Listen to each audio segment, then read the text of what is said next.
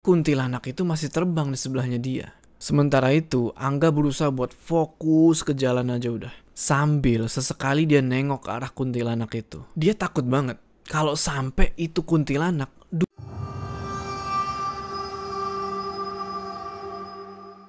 Assalamualaikum teman-teman, balik lagi sama gue Joe apa kabar kalian semua? Semoga kalian semua yang menonton video ini diberikan kesehatan, dilancarkan rezekinya dan selalu dimudahkan urusan-urusannya dan selalu diberikan perlindungan dari wabah yang sedang melanda dunia saat ini. Di video kali ini, gue dikirimin cerita dari seseorang yang sebut aja namanya itu Angga. Nah, dia ini mau bagi pengalamannya sewaktu dia tinggal di rumah pamannya di daerah Cianjur. Yang menurut dia, pengalaman ini gak bakal pernah bisa dia lupain sampai kapan pun dan masih menyisakan pertanyaan yang sampai sekarang belum terjawab. Penasaran sama ceritanya? Tonton video ini terus. Sebelum kita masuk ke cerita, jangan lupa kalian like video ini dan bagi yang belum subscribe, ayo subscribe sekarang ke channel ini supaya kalian gak ketinggalan cerita-cerita horor selanjutnya. Udah siap ya?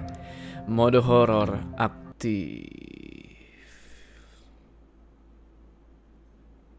Waktu itu tahun 2012. Tempat kerjanya Angga buka cabang baru di daerah Sukabumi, Cianjur. Oh ya, si Angga ini berasal dari Bandung. Dan dia bekerja di salah satu perusahaan nugget yang lumayan terkenal lah di Indonesia. Dan dia dipercaya buat megang cabang di area Sukabumi, Cianjur. Singkat cerita, diterimalah tawaran perusahaannya itu. Karena kebetulan juga sebagian keluarganya Angga berasal dari daerah tersebut. Jadi nggak ada salahnya dia nyoba sebagai pembuktian juga lah kalau dia itu mampu. Dan hitung-hitung juga dia bisa hemat. Karena nanti di sana dia nggak perlu bingung-bingung mikirin biaya kosan dan segala macem. Soalnya bisa tinggal di rumah keluarga yang ada di situ. Bulan Agustus, dia resmi pindah tugas. Dan dia mutusin buat tinggal di daerah Cianjur, tepatnya di rumah pamannya. Sore hari, sekitar jam 3. Dia berangkat nih pakai motor dari Bandung. Dan dia baru sampai Cianjur itu jam setengah sembilan malam secara waktu itu malam minggu, jadinya macet parah. Rumah pamannya ini dari jalan raya mesti masuk lagi nih ke gang. Lumayan gede gangnya. Dan gak cuma itu, dia mesti juga ngelewatin sawah-sawah sama kebun-kebun yang otomatis sebelah kanan sama sebelah kirinya itu gelap. Waktu itu belum ada lampu jalan. Kalian bisa bayangin kan gelapnya kayak gimana? Angga cuma ngandelin lampu motor doang. Gak berapa lama jalan, pas di sebuah tikungan, ada jembatan nih. Nah, di atas jembatan itu, duduklah sosok berbaju putih. Rambutnya panjang, lagi ngebelakangin dia. Jadi sosok ini tuh duduk di tahu nggak sih kayak kan jembatan tuh ada pinggirannya kan? Nah, dia duduk di situ. Sontak Angga langsung lemes dan gemeteran. Tapi di situ dia berusaha buat tetap fokus dan ngendaliin motornya supaya nggak jatuh. Pas dia ngelewatin sosok itu, dalam hati dia doa sebisa dan semampu dia. Pada akhirnya dia bisa ngelewatin makhluk itu dan pas dilihat lagi, itu makhluk masih dalam posisi yang sama. Ya udahlah, Angga bilang dalam hati, alhamdulillah itu makhluk nggak nengok atau ganggu dia. Tapi Ternyata dia salah. Lu mau tahu apa yang terjadi? Kan Angga naik motor nih. Samping kanan sama samping kirinya itu sawah. Nah, itu makhluk yang tadi. Sekarang udah terbang di sebelahnya dia dengan jarak kurang lebih itu 5 meteran di atas sawah. Ya, dia terbang melayang sambil ketawa-ketawa. Angga terus jalan sambil baca doa. Dan di situ dia nggak bisa ngebut karena kalau dia ngebut dengan kondisi jalan yang waktu itu belum diaspal, alias masih tanah dan banyak batu-batu gede, khawatirnya nanti dia jatuh. Kuntilanak itu masih terbang di sebelahnya dia. Masih dengan suara ketawanya yang khas. Sementara itu, Angga berusaha buat fokus ke jalan aja udah. Sambil sesekali dia nengok ke arah kuntilanak itu. Dia takut banget kalau sampai itu kuntilanak duduk di belakang jok motornya dia. Alhasil dia duduk kayak rada ke belakang gitu, ngerti kan? Supaya jangan sampai yang dia takutin ini kejadian. Lama tuh dia naik motor dengan posisi yang kayak gitu. Sambil diikutin setan pula. Tapi pada akhirnya makhluk itu berhenti ngikutin pas si Angga ini sampai di kayak bangunan pesantren yang udah nggak kepake. Gak lama kemudian mulai kelihatan nih rumah-rumah warga. Otomatis lega lah dia di situ kan. Dan pada akhirnya sampailah dia di rumah pamannya. Selesai parkir motor, dia langsung pergi ngetok-ngetok pintu rumah itu. Assalamualaikum, Mang. Dijawab dari dalam. Waalaikumsalam. Pas pamannya buka pintu, krek, kaget dia karena ngeliat si Angga ini udah pucet. Pamannya terus bilang, Ah, kenapa kok mukanya pucet kayak abis dikejar-kejar hantu aja? Iya, Mang. Tadi dikejar sama Kunti yang ada di atas jembatan. Pamannya bilang kalau itu hal yang biasa. Setiap ada orang baru, pasti Kunti itu nampakin diri. Kayak semacam ucapan selamat datang lah. Angga dalam hati bilang, gila aja. Ucapan selamat datangnya jelek amat. Dia nanya lagi, emang dia sering ya kayak gitu? Selalu nampakin diri? Ya enggak, mungkin emang kebetulan aja ada AA lewat. Tapi dia gak ganggu kok, cuman ngikutin aja. Paling berhenti di bekas bangunan pesantren. Ya udah, sekarang AA mandi, bersih-bersih, terus istirahat. Pasti capek kan? Abis itu Angga langsung pergi mandi. Setelah mandi, ngobrol-ngobrol lah mereka berdua. Oh iya, Bibi sama keponakan-keponakannya Angga ini waktu itu udah tidur. Dan juga dia ngeliat kalau rumah pamannya waktu itu lagi direnovasi. Terus si paman bilang, besok kita pindah sementara ke rumah kontrakan yang gak jauh dari sini. Soalnya rumah mau renovasi total. Hari minggunya, hari di mana rumah pamannya itu mau direnovasi total. Mereka semua yang ada di rumah itu terus beres-beres barang buat pindah ke kontrakan yang gak jauh dari rumah pamannya Angga, yaitu di kampung sebelah. Mereka baru selesai pindahan itu kira-kira jam 3 sore. Jadi, rumah kontrakan itu kurang lebih gue gambarin kayak gini ya. Kalau kita mau ke rumah itu, kita mesti ngelewatin pohon-pohon bambu hijau sama pohon-pohon bambu kuning yang rimbun banget. Dan juga di depan rumah kontrakan itu ada beberapa kuburan yang kalau di daerah Cianjur waktu itu, setiap ada anggota keluarga yang meninggal, kebanyakan pasti dikubur kalau nggak di depan rumah, di samping rumah. Kata pamannya Angga, hal itu udah biasa dan turun-temurun. Di samping kanan kiri adalah rumah tetangga, yang jaraknya itu sekitar 20 meteran. Rumah kontrakan itu sendiri adalah dua rumah yang dijadiin satu. Jadi kayak didempetin gitu loh, ngerti kan? antara rumah satu ke rumah satunya lagi itu bisa tembus karena ada pintu aksesnya. Tapi yang bikin aneh adalah itu kan dua rumah dijadiin satu. Tapi kok kenapa pintu buat akses ke ruangan atau rumah satunya lagi itu ditutup bahkan sampai digembok?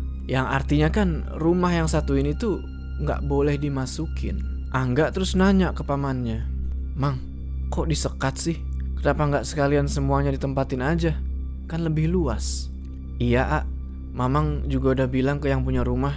Kenapa nggak semuanya aja? Soalnya barang-barang kan juga banyak. Tapi yang punya rumah bilang kalau rumah atau ruangan yang sebelah ini emang nggak dikontrakin.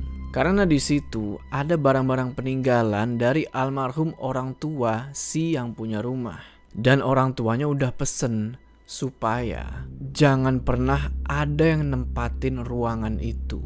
Angga tinggal di rumah itu berenam sama pamannya, sama bibinya, dan tiga keponakannya. Keponakannya Angga ini semuanya adalah perempuan. Keponakan yang pertama udah lulus sekolah dan sekarang udah kerja di salah satu pabrik sepatu yang ada di Cianjur. Ponakan yang kedua masih duduk di kelas 1 SMA. Dan yang terakhir masih kelas 4 SD. Singkat cerita mereka beres-beres lah tuh, naruh barang-barang sesuai pada tempatnya. Rumah itu punya empat kamar tidur dan satu kamar mandi. Sebenarnya ada satu lagi toilet, cuman letaknya di luar. Di belakang rumah yang nggak boleh ditempatin itu. Dan di toilet itu ada sumurnya.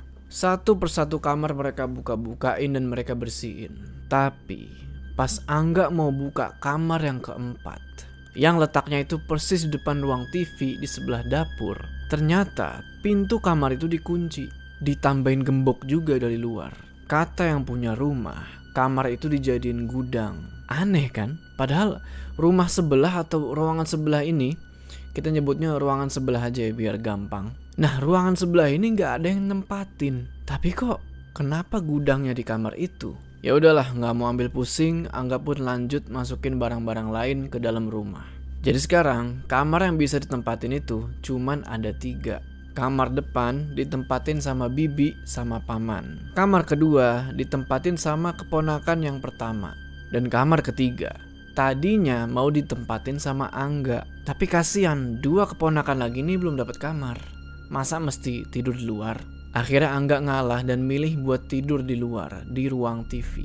Nggak terasa, udah malam. Di malam pertama, mereka belum dapat gangguan apa pun. Mungkin karena mereka semua capek abis pindahan, mereka semua terus tidur nyenyak banget. Paginya mereka aktivitas kayak biasa. Si Angga dan keponakan yang pertama pergi kerja, dan dua keponakan lainnya itu pergi sekolah. Angga pulang kerja itu sekitar jam 5 sore, barengan sama ponakan yang pertama nih. Sesampainya di rumah kontrakan itu, suasana di sekitaran itu udah sepi dan lumayan horor. Iya, secara letaknya itu di belakang pohon-pohon bambu dan di sekitarnya ada beberapa kuburan. Angga langsung pergi mandi, sholat maghrib berjamaah dan abis itu ngobrol-ngobrol santai. Sampai sekitar jam 9 malam, semuanya udah pada tidur. Tinggal Angga sama paman yang masih ngobrol-ngobrol sambil nonton TV. Tiba-tiba, pas jam 11 malam, kedengeran ada suara orang mandi dari toilet yang di belakang ruangan sebelah ini. Ingat kan? Yang ada sumurnya. Si Angga terus ngomong, Mang, denger nggak kayak ada suara orang lagi mandi? Iya denger ah. Tapi masa sih jam segini mandi? Kan kalau mau ke toilet luar harus masuk dulu dari dapur kita. Diemlah mereka berdua langsung. Suara orang mandi itu masih kedengeran beberapa saat. Tapi nggak lama kemudian, suara itu hilang. Angga sama pamannya masih mikir positif. Mungkin mereka salah denger. Tapi, hari-hari berlalu. Dan suara orang mandi itu selalu kedengeran setiap malam. Nggak tahu siapa sih itu. Nggak kerasa, hampir dua minggu mereka tinggal di kontrakan itu. Dan si paman bilang kalau rumahnya yang direnovasi itu udah hampir selesai. Kira-kira tiga hari lagi mereka bisa balik ke sana. Senenglah mereka. Malam itu malam Jumat. Angga sama pamannya lagi ngobrol-ngobrol di ruang TV. Dan jam 9, Bibi sama keponakan-keponakan yang lain pamit buat tidur duluan. Dan gak kayak biasanya, si paman ini ketiduran di ruang TV.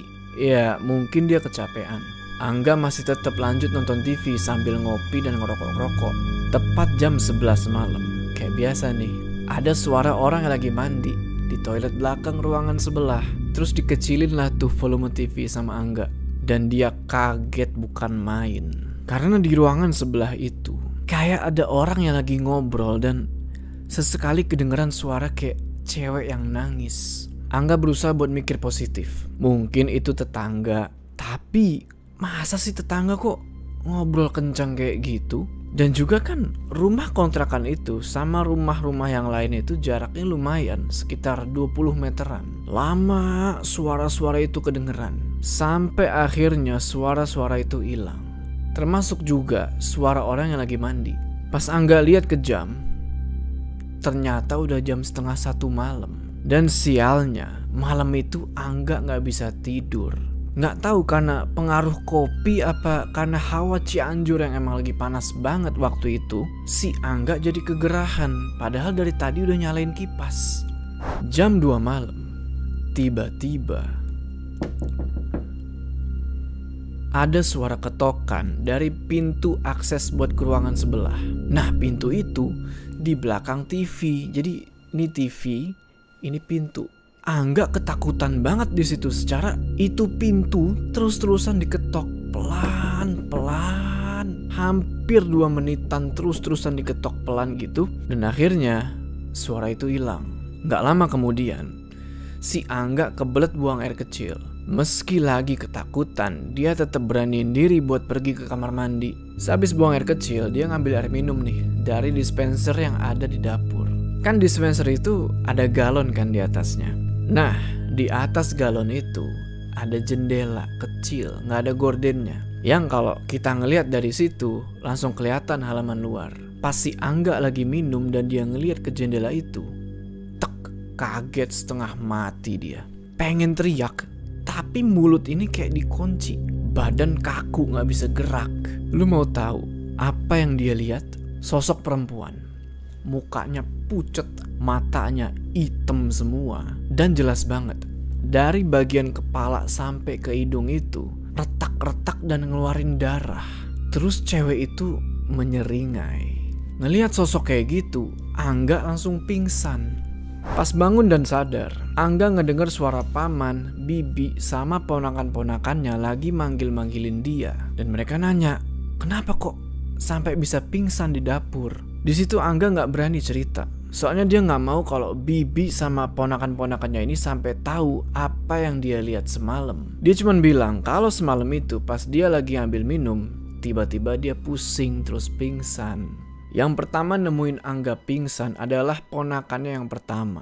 Jadi pas subuh, ponakannya ini mau ngambil air minum. Nah, dia ngeliat kalau Angga ini pingsan di dapur. Sontak dia langsung ngebangunin si paman dan ngebopong Angga ke ruang TV. Singkat cerita, paginya semua aktivitas kayak biasa. Cuman si Angga yang terpaksa izin gak masuk kerja soalnya dia itu masih shock dan lemes gara-gara kejadian semalam. Setelah itu si paman ngajak Angga buat ke rumah yang direnovasi. Buat ngecek, udah bisa ditempatin belum sebagian. Sesampainya mereka di sana, si paman nanya ke Angga. A, semalam itu kenapa kok bisa sampai pingsan begitu? Gak mungkin kalau A cuman pusing terus pingsan. Awalnya Angga gak mau cerita. Tapi si paman ini terus-terusan nanya dan akhirnya ceritalah dia. Pas selesai cerita, si paman kaget dan dia bilang, "Jadi, apa yang Mamang lihat kemarin malam di dalam rumah sebelah yang kosong itu beneran ada ya?" Jadi ceritanya, malam Kamis, si paman abis maghrib izin buat keluar rumah buat bayar tukang yang pada kerja renovasi rumah. Si paman baru pulang abis isya. Nah, Pas si paman markirin motor, rumah yang di sebelah atau ruangan sebelah itu, gordennya ada yang ngebuka. Karena penasaran, diceklah sama si paman. Pas dilihat ke dalam dari jendela, ada sosok. Perempuan juga, pakai baju putih. Rambutnya panjang, lagi ngebelakangin si paman. Tapi malam itu, paman gak bilang apa-apa. Mungkin karena dia nggak mau kalau yang lainnya sampai ketakutan. Setelah kejadian-kejadian itu, paman mutusin kalau besok mereka semua harus sudah keluar dari rumah kontrakan itu. Malam harinya mereka packing-packing karena besok kan mereka mau pindahan. Nah, pas lagi packing-packing gitu, tiba-tiba HP-nya Angga bunyi kayak ada pesan yang masuk. Pas dibuka, pesan apa sih? Dia kaget bukan main. Kurang lebih kayak gini isi pesannya.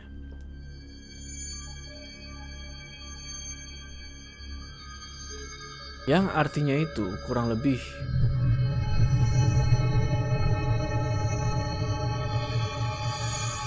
Setelah ngebaca pesan tersebut, malam itu juga mereka mutusin buat pergi dulu atau ngungsi dulu ke rumah saudara yang lain, yaitu ke rumah adiknya si Bibi.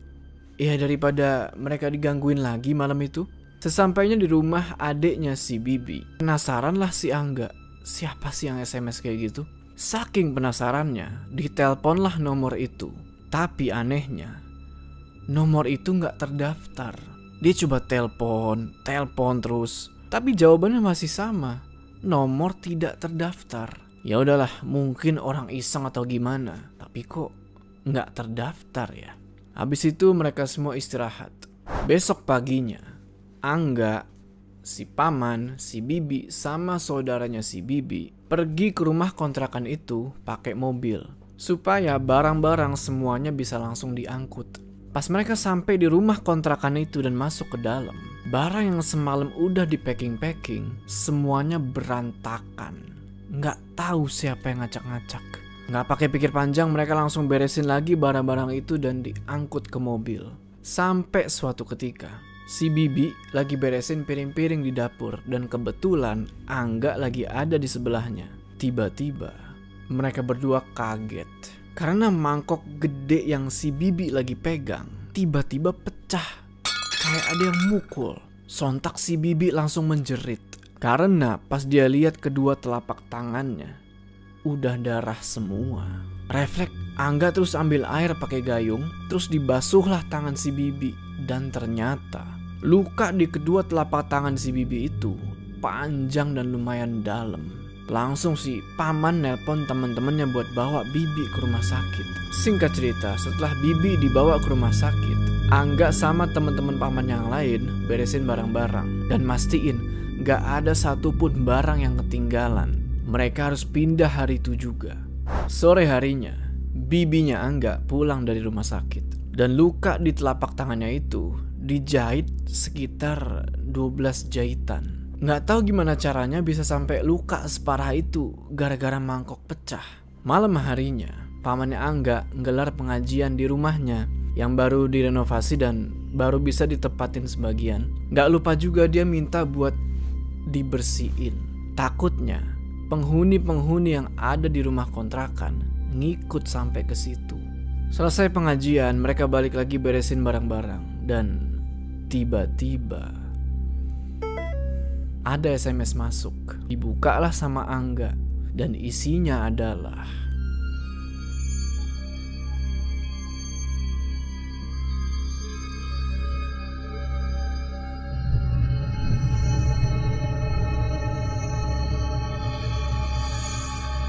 Kaget mereka ngeliat isi SMS itu. Angga nyoba buat ngehubungin balik nomor itu. Ditelepon-telepon, tapi sama aja kayak waktu itu. Nomor itu nggak kedaftar. Udah di SMS balik juga tapi nggak ada balesan. Sampai tiga hari dia nyoba buat ngehubungin nomor itu. Tapi tetap nggak ada respon. Semenjak dia pindah ke rumah pamannya lagi, udah nggak ada gangguan-gangguan apa pun. Sampai tahun 2015 Angga tinggal di rumah pamannya. Dan sekarang dia udah punya rumah sendiri di daerah Sukabumi. Suatu hari, Angga nanya ke pamannya tentang rumah kontrakan itu. Dan pamannya bilang, kalau rumah kontrakan itu udah dibakar warga. Karena setiap yang ngontrak di situ nasibnya sama, pasti diganggu. Dan kenapa sampai dibakar? Karena suatu waktu ada pasangan muda-mudi yang masuk ke rumah itu. Pas rumah itu lagi nggak ada yang nempatin. Nah mereka ini berniat buat mesum. Alhasil si cewek kesurupan. Jadi warga mutusin buat ngebakar aja rumah itu. Secara yang punya rumah waktu itu udah meninggal dan tanah rumah itu udah diwakafkan buat kuburan. Pamannya Angga cerita kalau sebenarnya dulu ada perempuan, anak pemilik rumah kontrakan itu. Dia depresi dan bunuh diri dengan cara dilindes kereta api. Tapi, apakah makhluk itu yang Angga lihat di jendela pas dia lagi minum? Dan sampai saat ini, Angga masih bertanya-tanya, siapa yang ngirim SMS itu? Bagi yang nanya, masih ada nggak SMS-nya atau berapa nomornya? Udah gue tanyain ke yang punya cerita. Katanya nomor itu udah hilang beserta sama HP-nya. Tapi dia masih inget ujungnya. Ujungnya itu adalah 88666. Oke teman-teman, gimana tuh tadi ceritanya? Tulis pendapat kalian di kolom komentar ya. Apakah kalian punya juga pengalaman sewaktu tinggal di rumah kontrakan atau kos-kosan atau apartemen yang serem banget sampai-sampai kalian tuh diganggu terus-menerus? Sebelum kita berpisah, jangan lupa kalian like video ini dan bagi yang belum subscribe, ayo subscribe sekarang ke channel ini supaya kalian gak ketinggalan cerita-cerita horor selanjutnya. Gua Jo, sampai ketemu di cerita selanjutnya.